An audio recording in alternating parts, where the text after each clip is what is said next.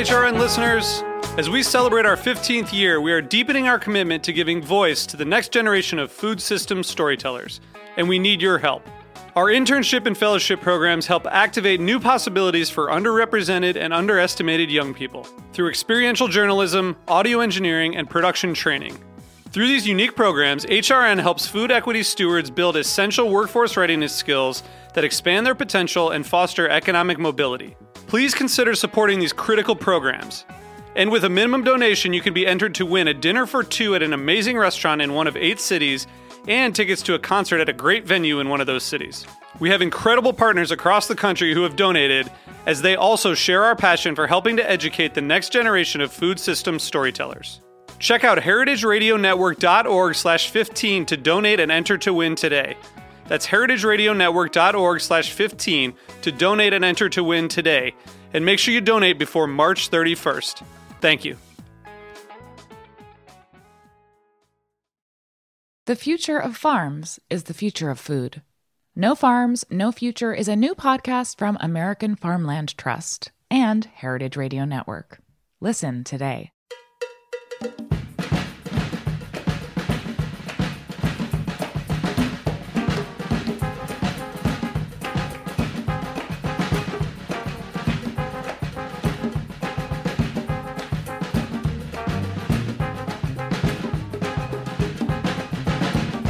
Well, hello. Welcome to All in the Industry on Heritage Radio Network.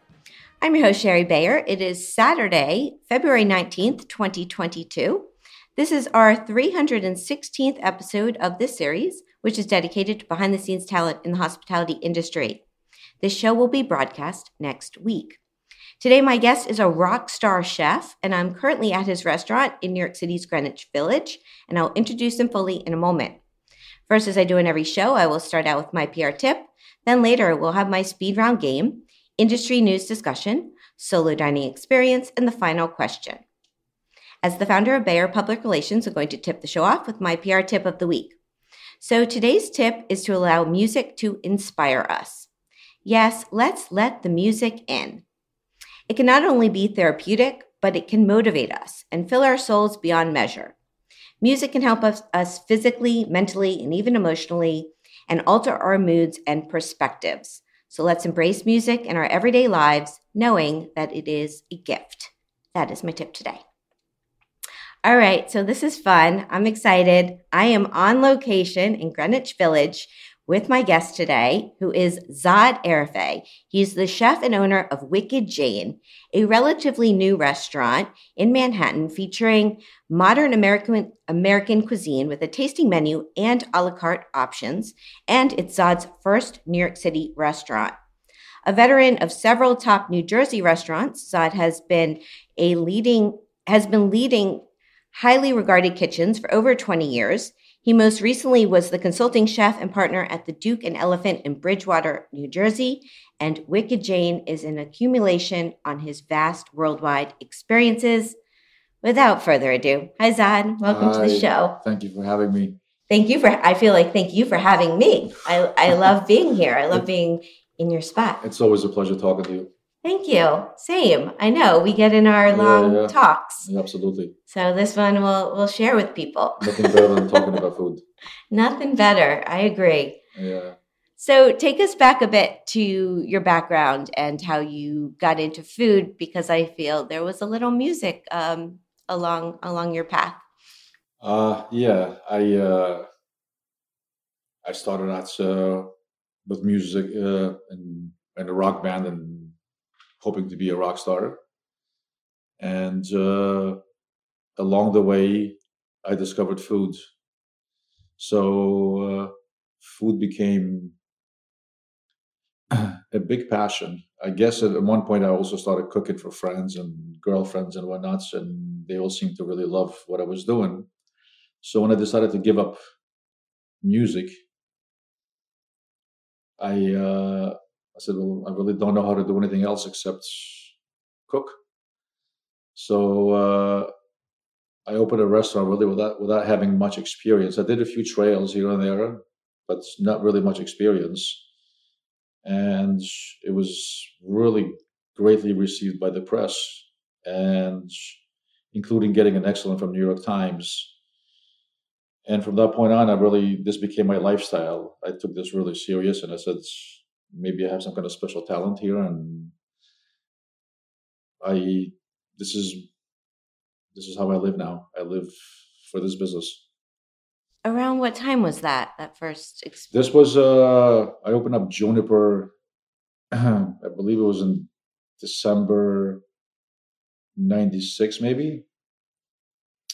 But I knew nothing about the business end. I knew how to cook. I knew how to cook for a few people. I didn't know how to cook for 100 people. And I knew nothing about the business end. So a year and a half later, even though we were successful, we were bankrupt. I had a partner, and he was not running the business properly and not being honest. And that's when I decided to learn everything about this business, the wine, front of the house, cooking. And from that point on, I had pretty much success. Absolutely. So so you're completely self-trained, taught. Where did you? I mean, was it cookbooks? Did you have any mentors? No, I didn't really learn from. I bought a lot of cookbooks, but I bought mostly cookbooks about ingredients or food philosophy or how chefs think and things like that. Not really cookbooks. Even to now, unless somebody has given me a cookbook, I really never bought a cookbook. But I own. Not a lot, maybe 20 food books, and they're mostly about ingredients or how we used to eat or why do we use certain ingredients. For instance, I don't use pepper in my cooking, black pepper, and I try to figure out why do we automatically just put black pepper on foods. To me, I feel that it doesn't add anything to the food; it ruins the food. Especially if you cook it really, really delicately. And I try to find out how did that come into play and read about it. And I think it was mostly to mask the flavors, actually. It was not to add anything unique to the food. And I don't use it because I always thought it was harsh. I always thought black pepper was harsh, at least for my style of cooking. So still to today, I don't use black pepper, which most people just automatically just add salt and pepper to the food. True. Salt and pepper brings out flavor. Well, that's what they say. I know, that's what they say. But I'm not sure. You know, especially when I see like some food that has like, you can almost see the black pepper like specks everywhere. And it has been like a piece of fish that's been like hard seared where like there's this like really dried out crust and it's all black pepper. And when you eat that, it's not even pleasant. It's bitter, and it just doesn't add anything interesting. I mean, look, I've had steak with pepper sauce or venison with pepper sauce. I'm trying to focus on the pepper itself, not necessarily to just automatically add it on things. So. I kind of always did things a little bit differently, and mostly because I didn't have any training. So I kind of just, you know, I still don't use stocks. I still don't use beef stock or chicken stock for anything. I was using a lot of vegetable stocks from when I first started. I was juicing a lot, but that became part of my cuisine. It became part of my food. To make it taste really clean, which is only about a few ingredients on a plate. It's not, I don't like complex things. I don't like adding, especially today, just adding a lot of greens to no matter what you're doing, just to make the dish look pretty, or flowers, and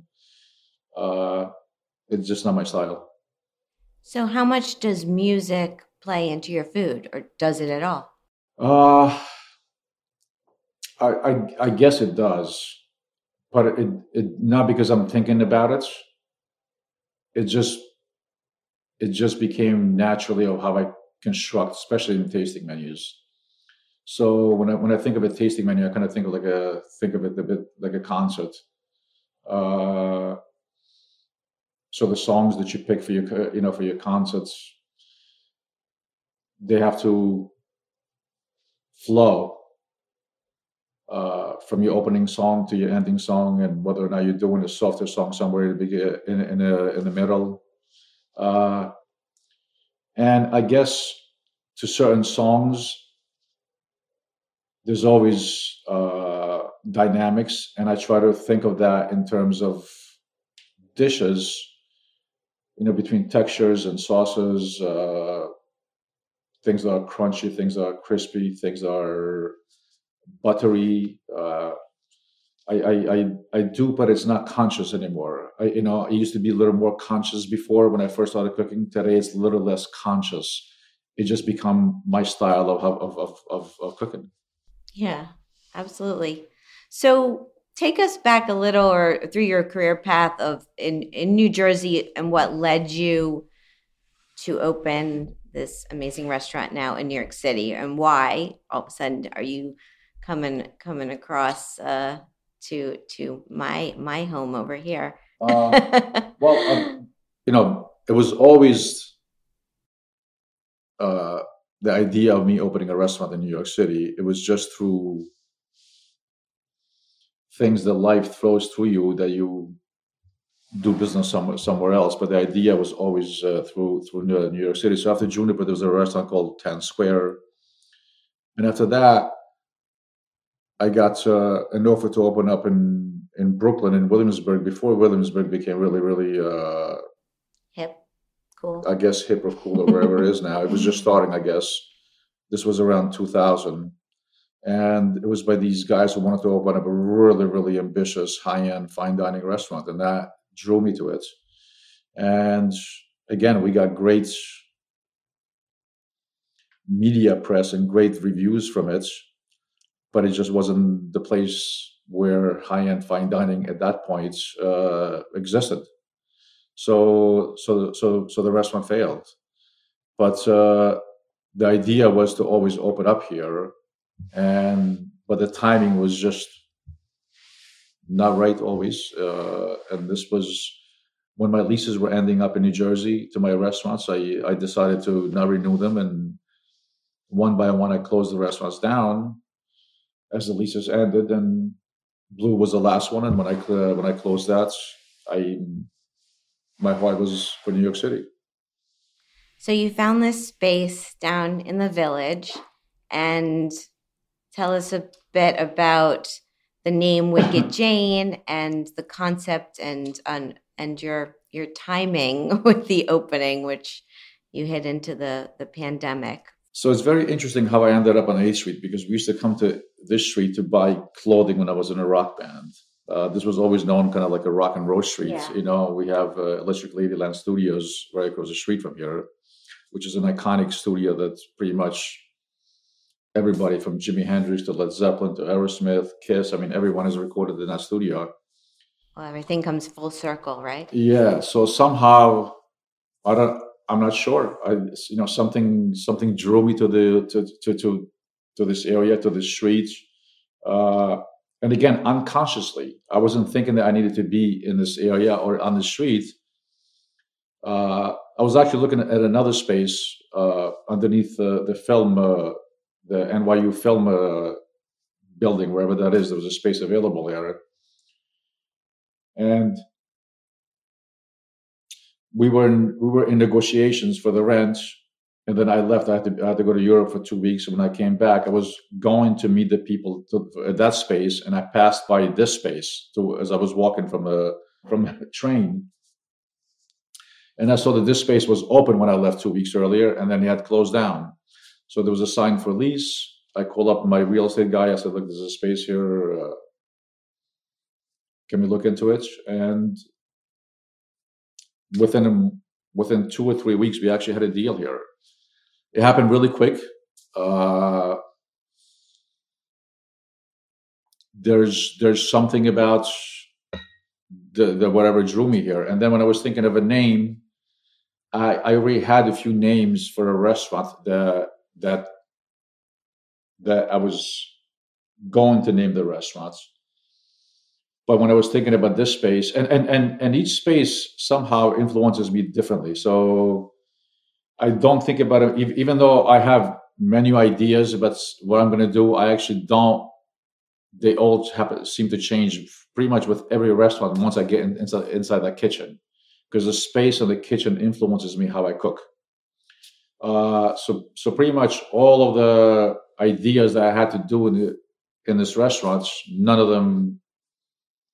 Well, maybe the foie gras cannoli. That's the only one that we tried. Everything and offered at the last fall. But nothing else inspired me to do those dishes in this space.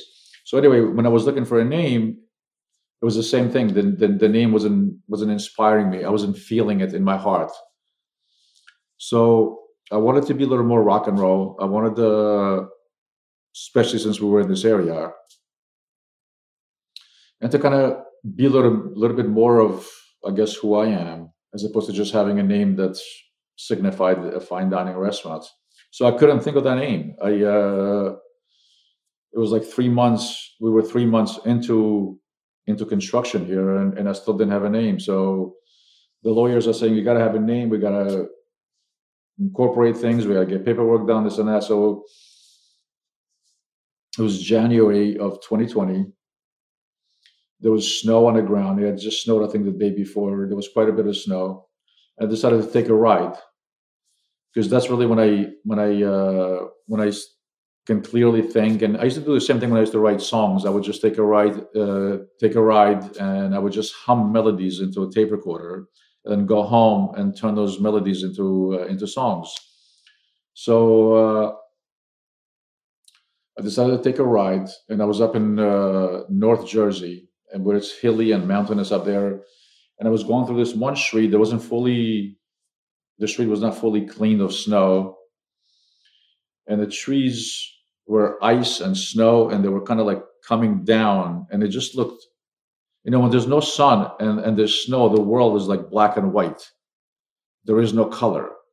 And the world at that moment just looked black and white. It was just snow and black trees. And I actually have a picture. I took a picture of that moment of inspiration. And because the way the trees were hanging, and it almost looked like there was like fingers and long fingers and fingernails, it just looked wicked. Yeah. It was a very wicked moment, because the world looked black and white. These trees were like hanging and like almost like touching the car. It was just like really unreal. So Wicked stuck. I said to myself, the name Wicked I have to incorporate it into the name somehow. And then the second name couldn't be that much crazier, because those restaurants usually don't call themselves Wicked. So the second name had to be a little more something that people can relate to, something that's more normal, I guess.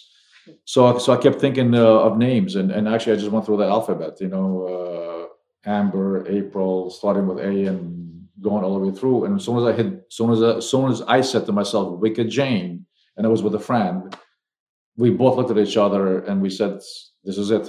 Yes. It just sounded perfect. Yes. I said on my last show, I told listeners that we worked together a bit for your opening on your PR, and got to know each other before this time. I remember you texting me, what do you think of this name? And I was like, that's it.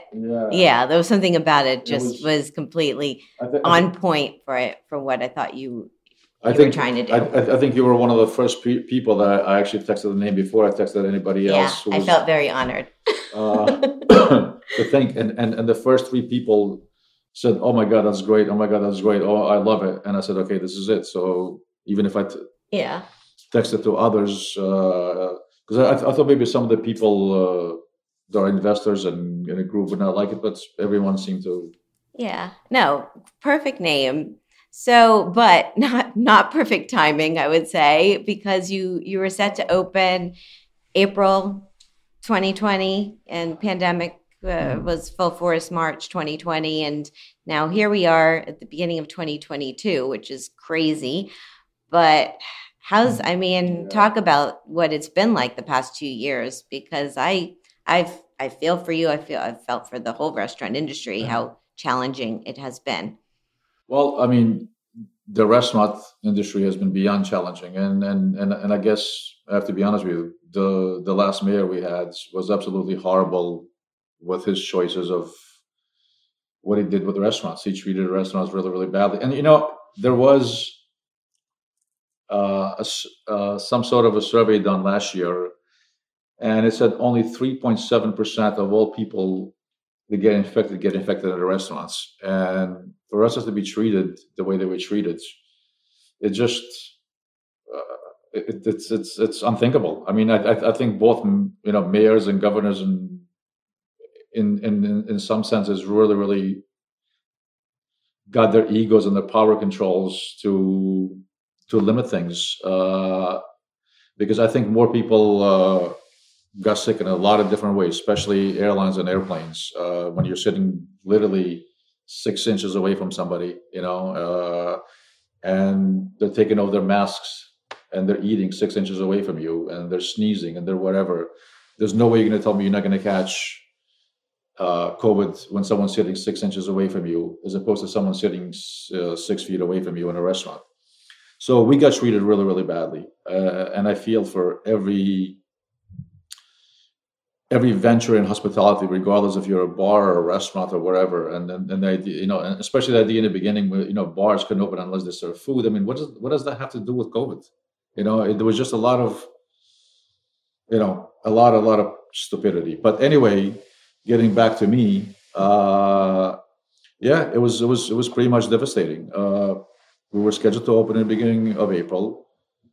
We did open with just outdoor dining in July. Things were great. And then things got cold. People stopped coming out. And then we had some kind of variant again in December. And then they closed us down again. This is all in 2020. I didn't reopen until May, I believe, of 2021. And then during the summer, Delta, May was really good. June was really good. And then Delta came around and it was really bad. And then things just started to look great again. November and first 2 weeks of December were great. And the city just looked full of people, full of life. It looked back to normal again, first 2 weeks of December. And then we got hit again. Last 2 weeks of December were horrible. January was horrendous. The first 2 weeks in February seemed really, really good. The weekend of Valentine's Day was great. Let's see what happens, but let's see is not a plan. I mean, you know, if we get another variant, what is going to happen? Are we going to have one or two good months and then have three or four bad months? One or two good months have three or four bad months, and as this continues, it's just not sustainable. You know, I don't know what's going to happen for restaurants. We've had a few places closed down on our block. It's just not a good time. It's really, really not a good time. You know, and the government doesn't need to shut anybody down. I mean, in January, I don't think anything was shut down. I think people just didn't go out themselves. You know. So I don't think the government needs to close you down if there's no business. Anyway. Yeah. Yeah. No, I mean, it's hard. I mean, thank you for sharing. And it's heartbreaking to listen to your story and hear what you've been through and the whole industry. Challenging is not a strong enough word. Talk about your food a bit here at Wicked Jane, how you've changed the menu during this time period from your initial concept. I know you were initially just straight tasting menu. Yeah. Now you're offering both tasting menu and a la carte. And for someone who's not familiar with your food, which I'm very fortunate to have dined here and had your food, and I can vouch for it. You can cook. And the hospitality and the whole package is wonderful. But for someone who hasn't been here, talk a little about what your food and what you're doing. When we opened up last year in July, after I think it was late June, they said you could do outdoor dining. We opened up, I think, the first week of July. right after late, July 4th, you know, it was just warm, sunny. People needed to get out. We were only doing outdoor dining. So I toned down the menu a lot. It was the style of food that Wicked Jane was going to do, but it was a lot toner down version of very simplified. And it was great. We were really, really, really unexpectedly busy last July, August, September, until it got a little bit chillier. So then once indoors came in, very few people were sitting out in November. We changed the menu again a little bit more accommodating, maybe. I think I even put a steak on. I put some chicken on, but there just wasn't, at least for me, there just wasn't enough business. And when I decided to reopen again in they closed us down, I think it was December 13th in 2020, and I reopened up again in May of 2021. I said I'm going to start with a tasting menu and a la carte, because that's what the restaurant was supposed to be. So, however, we were supposed to do a 16-course tasting menu that we had opened up normally. I started, I believe, with 7 courses, and still, again, a little bit toned down.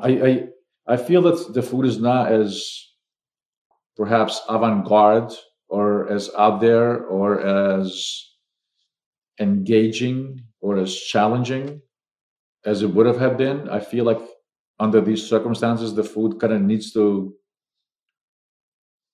have some comfort zone to it, even though if it's a tasting menu, it kind of needs to touch your soul a little bit, except, and not just make you think or just be unusual.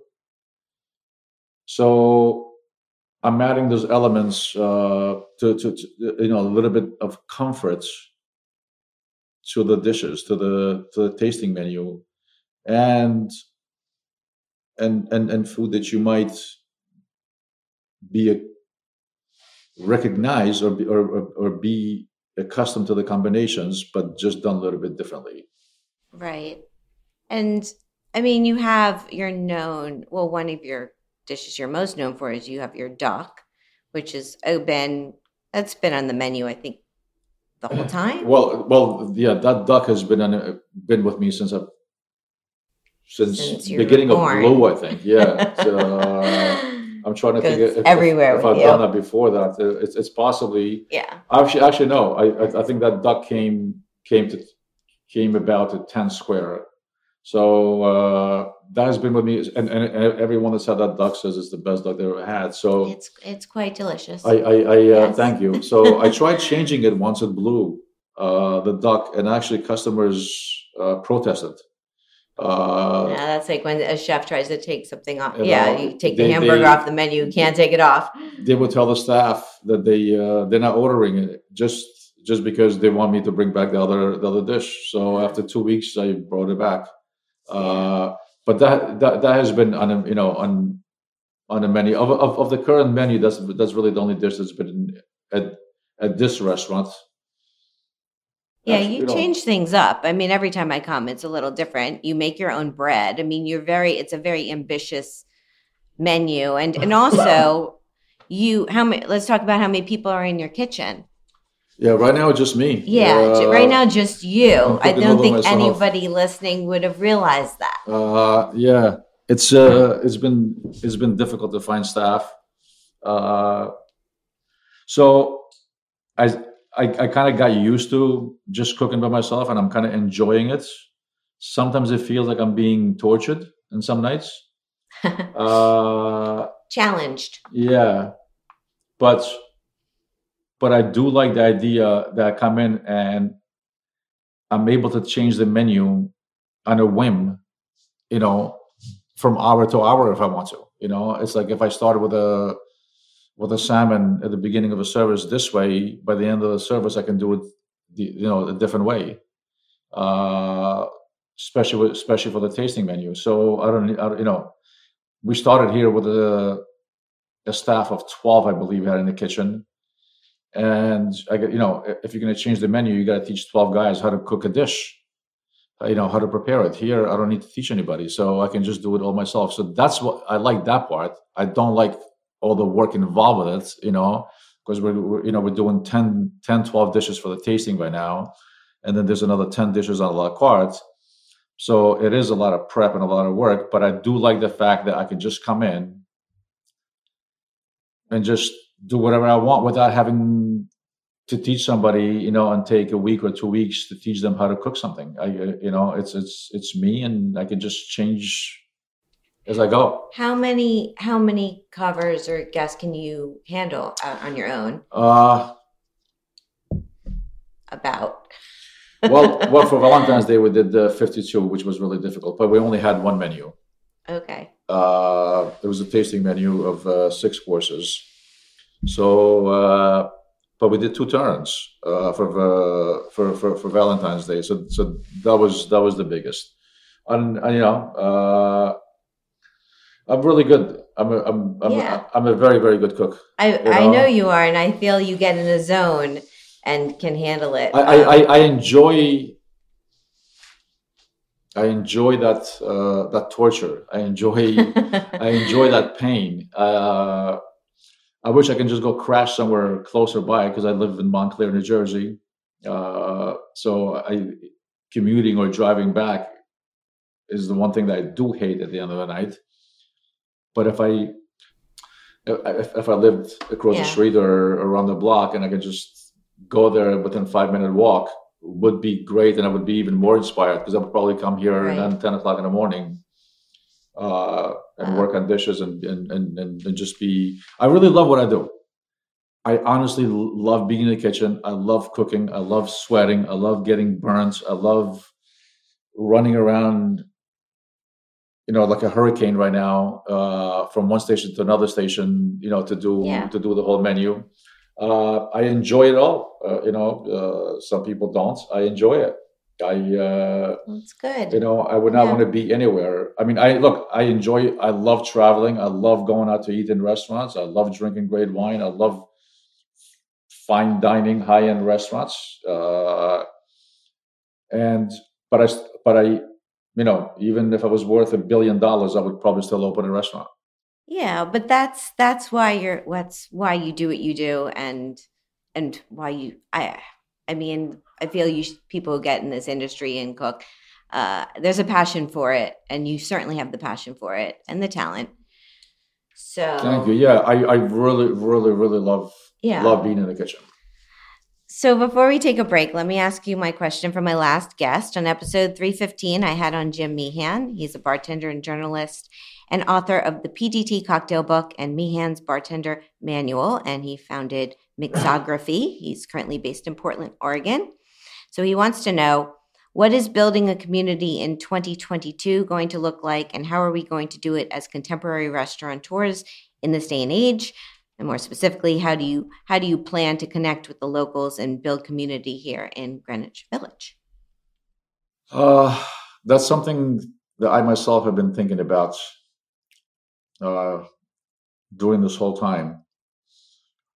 How do we stay in touch with the locals? How do we feed the locals? And when we open up in 2020, I said I'm cooking food for the locals right now. I just want them to go out and have a good time and enjoy themselves, and remember, I was working on I think you were one of the first ones to have a dish called B-Dog, which I remember. Yeah. So I was just thinking of,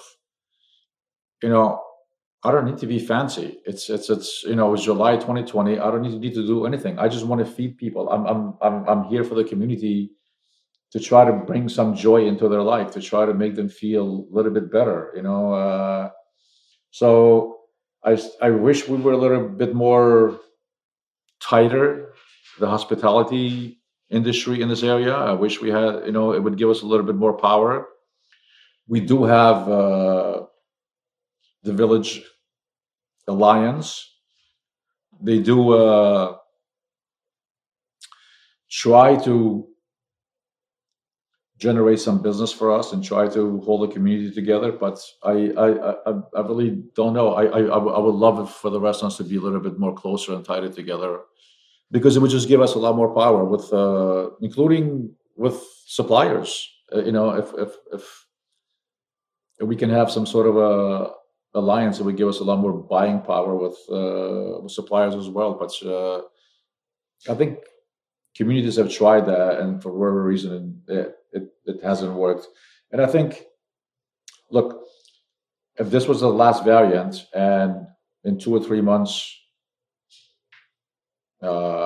things get back to normal, people are going to forget about this really, really fast. You know, it's you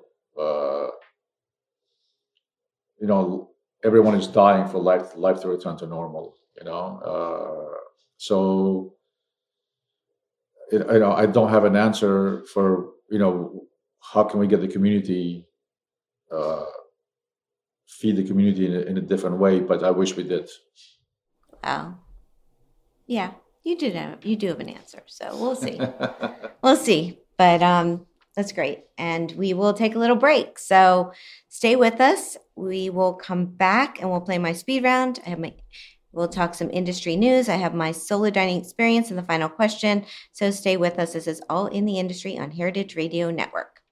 The future of farming in America is uncertain. Our farmers are aging and selling off their land. But the pandemic has revealed the importance of local farms as the national and international supply chain continues to be disrupted. I mean, it's not like most farmers have a company-sponsored retirement plan. I'm Hannah Forden, HRN's program manager, and I want to tell you about a new show.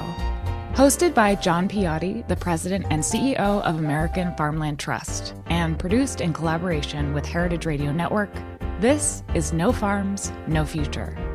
There is a new generation of small farmers. We're here to tell their stories, share knowledge, and dig deep into the future of American farming. From land stewardship. We are losing 2,000 acres of farmland a day. The price of land is often so high that it's really hard to get started.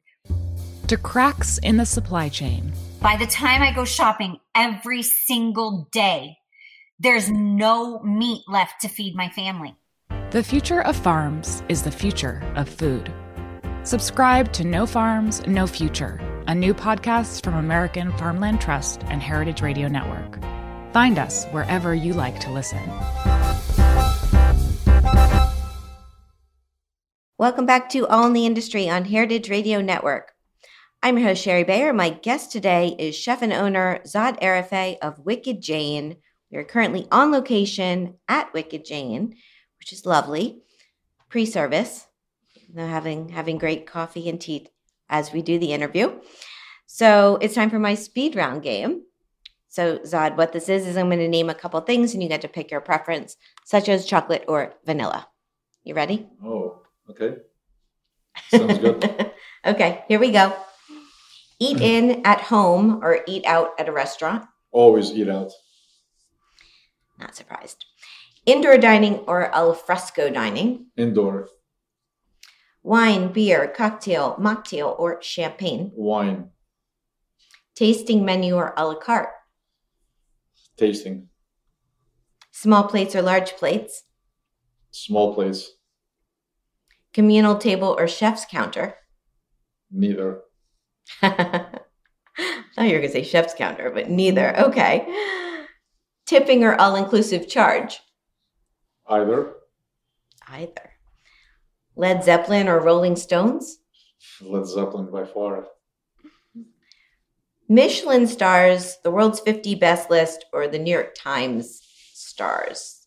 Have a preference? Wow. I'd have to go with Michelin. That I thought you were going to say. That one in my head I got right. But yeah, they're all. Well, I ate it in a lot of 50 best restaurants, and a lot of them were not good, unfortunately, back 5 years ago. So I mean, Michelin is a little bit more the guidance is a little bit more accurate as opposed to just things that are hip at the moment or wherever. Got it. Okay, two more. Cheese plate or dessert? Oh, well, that's tough. Both. But if I have to pick one, it would be cheese. Last one's Manhattan, Brooklyn, or Montclair. Well,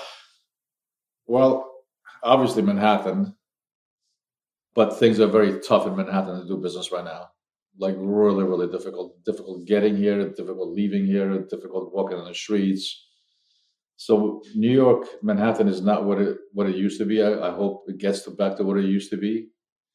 But I had great 10 years run in Montclair, and I actually got to thank people from Montclair for supporting me for 10 years because I was doing very, very cutting-edge avant-garde food there when I first started. And they loved it.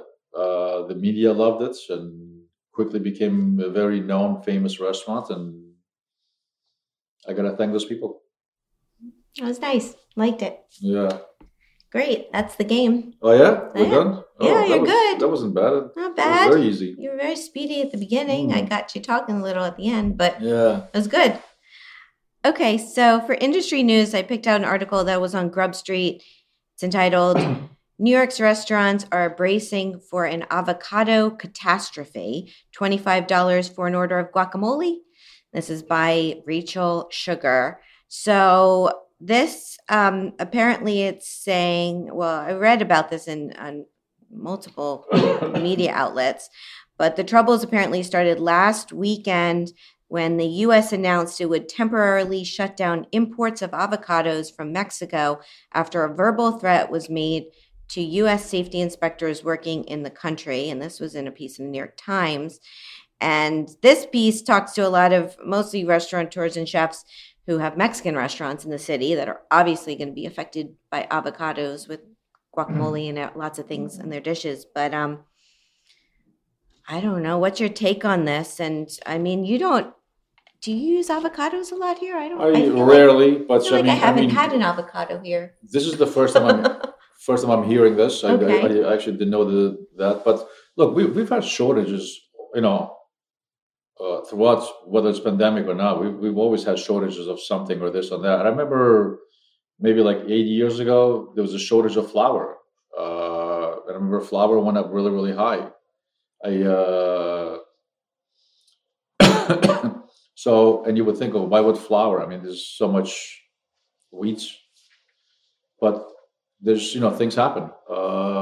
I don't use much avocado, but I feel bad for all the people that have avocado toast in Mexican restaurants. That's I feel for them. Yeah, the pricing. They talked a bit about that. How already the price of a case of avocados has almost doubled, and I didn't realize this until I read this piece. But it says this area. It's called. I'm not going to pronounce this right.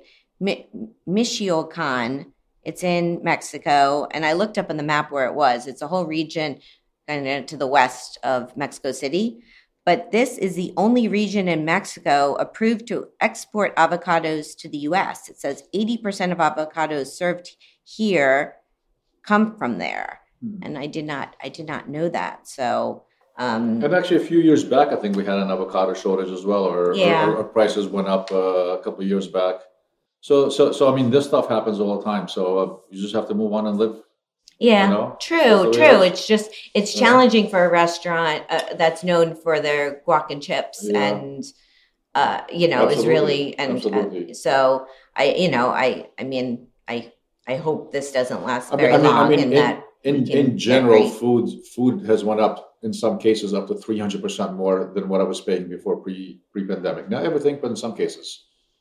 Yeah. And we're certainly not charging 300% more to the customer.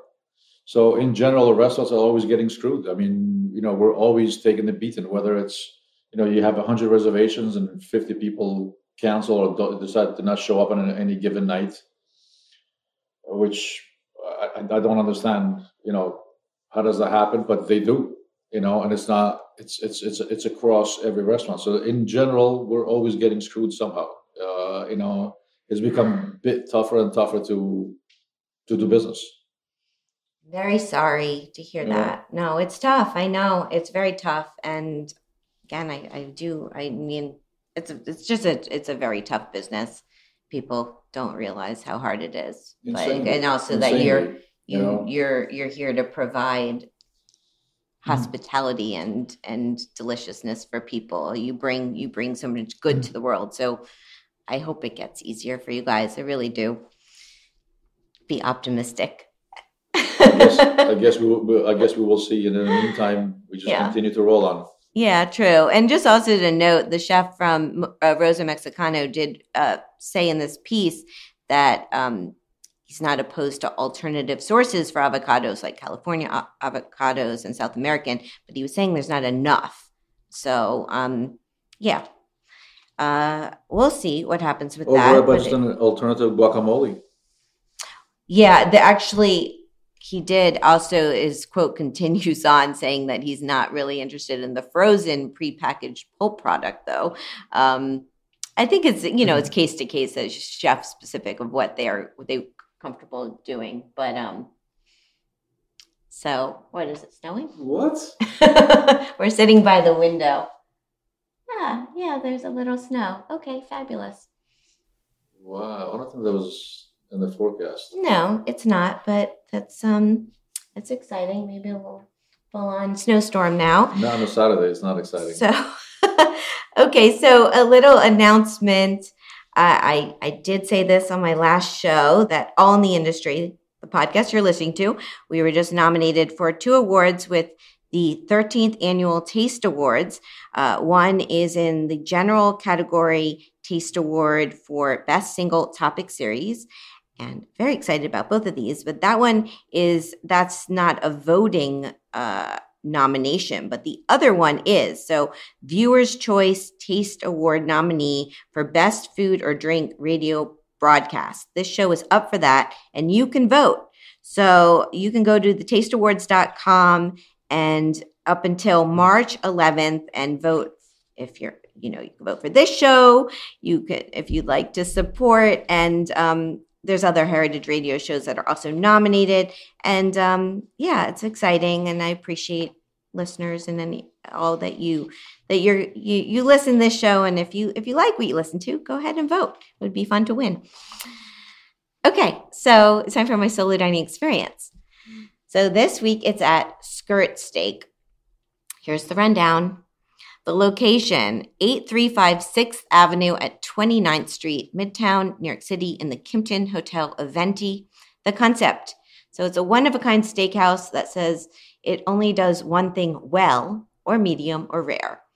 The chef and owner is Laurent Tourondel. He also has L'Amico and Vine at the hotel, and he's known from the BLT Steak and BLT Restaurant Group.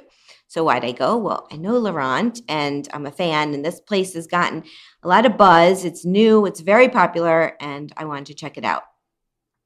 So my experience, a couple days ago, earlier this week, I went for an early dinner because I had seen there's lines at this restaurant. So I got there at 4:45. They open at 5, and there were already a few people ahead of me in line. But my timing was good because actually when I left the restaurant later, there was a line going all the way down the block. So this place is very popular.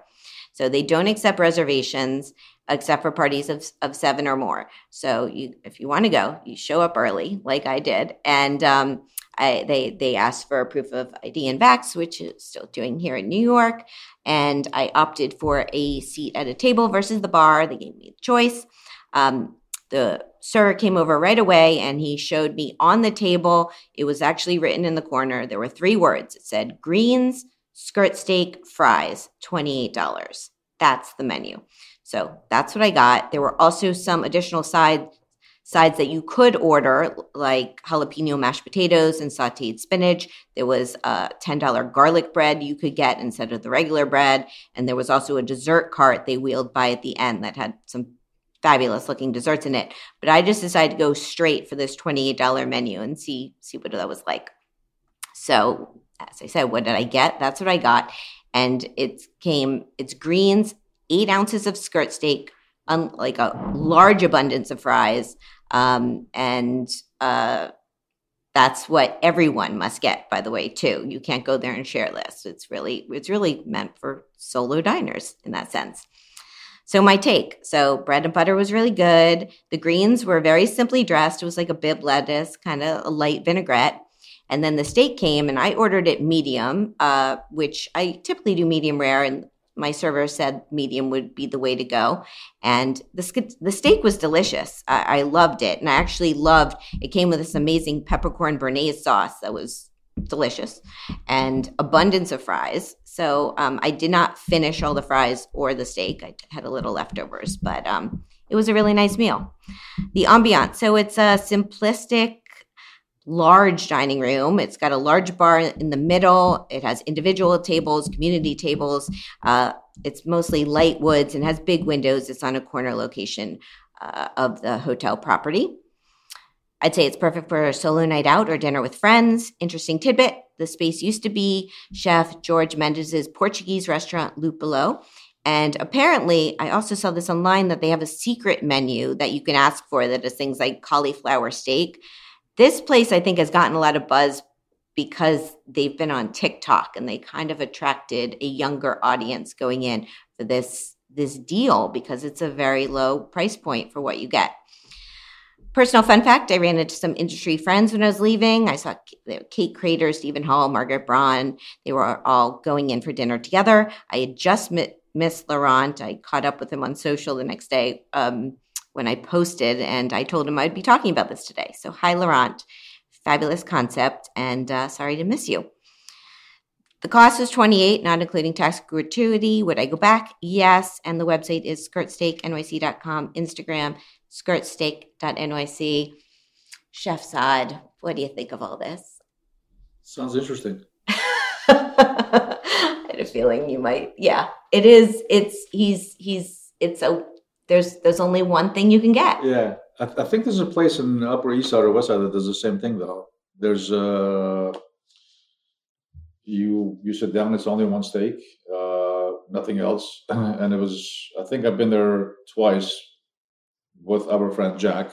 Okay. And it was, it's inexpensive, and I think for whatever reason, people love that. They come back. I remember they come back and give you, I think, if you want more fries or more salad or something. I don't remember those. Quite some time ago. I don't think I needed more fries. I mean, there was an abundance amount of fries, and they bring them in a basket that kind of plate them up for you, and you're like, wow, this is a nice, a nice plentiful amount. I don't know if they would do unlimited. I feel.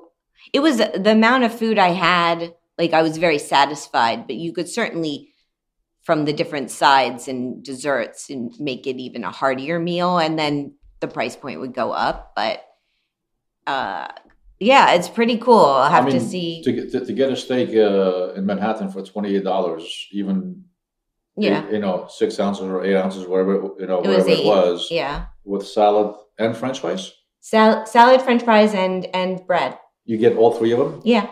I mean, that's beyond the deal. Yeah. He must have some kind of special connection with the butchers because.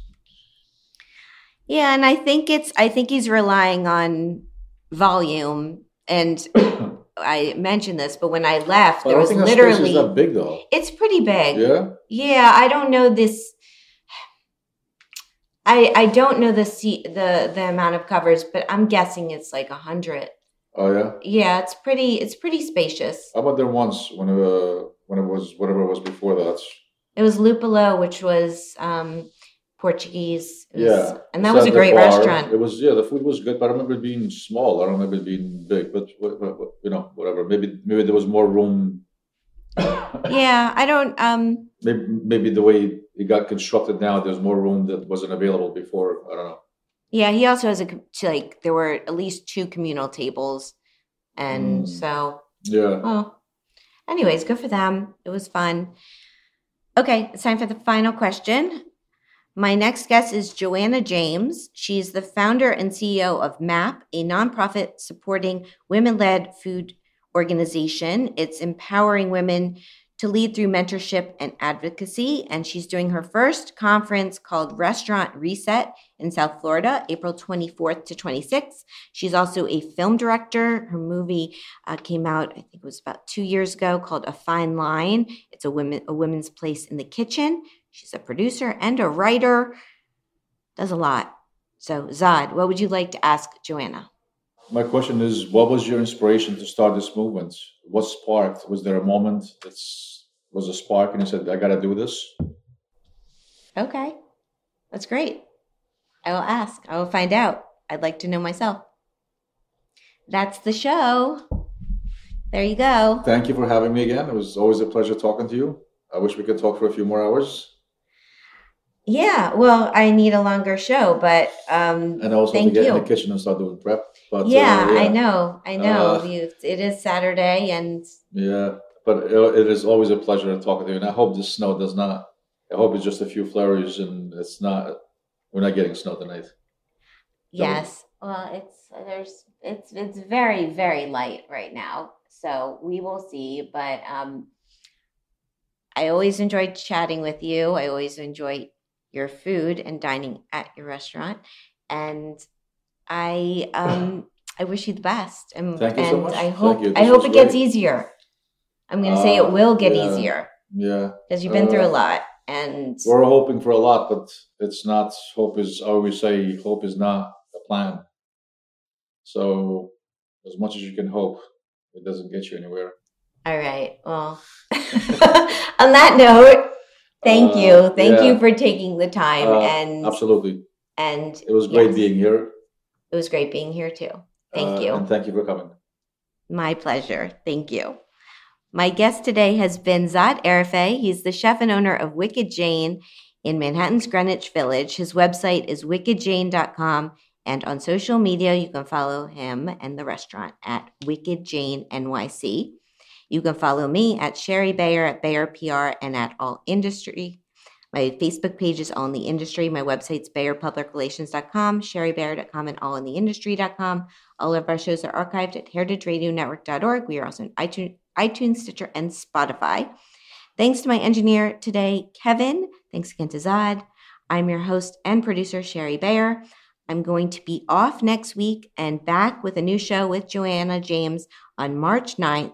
So I hope you'll tune in then, and thank you for being part of All in the Industry. Bye. Bye.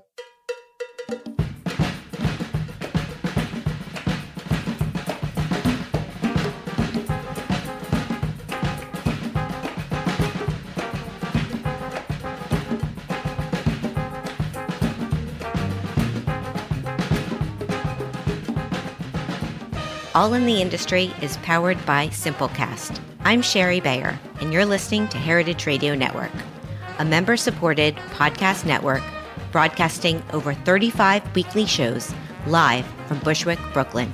This year, HRN is celebrating 10 years of food radio. For the past decade, we've been taking you behind the scenes of farms, restaurants, breweries, school cafeterias, and more. It's been 10 years, and we're just getting started. Learn more at heritageradionetwork.org.